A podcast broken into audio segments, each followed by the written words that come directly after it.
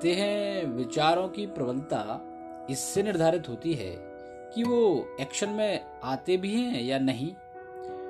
कई बार विचार आते हैं, जाते हैं और आसमानी ख्वाब दिखाते हैं और धूमिल भी हो जाते हैं। तो कई बार वो समंदर की रेत पर उकेरे हुए सपनों की तरह होते हैं, जिसे अगला विचार लहर बनकर अपने साथ बहा ले जाता है।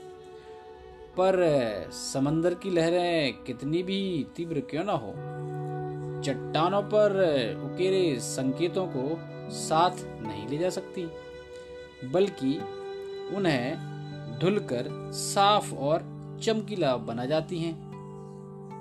परंतु शिलाओं पर संकेत उकेरने के लिए थोड़ी बहुत पैनी छेनी तो चलानी होती है।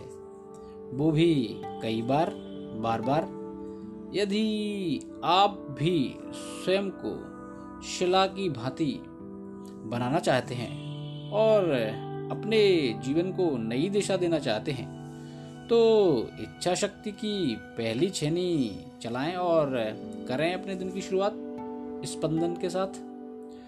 और साधें स्वयं का नया और विशिष्ट स्वरूप। तो मिलते हैं कल अभ्युदय से पहले प्रातः छः बजे एक गहन यात्रा, अर्थात स्पंदन में।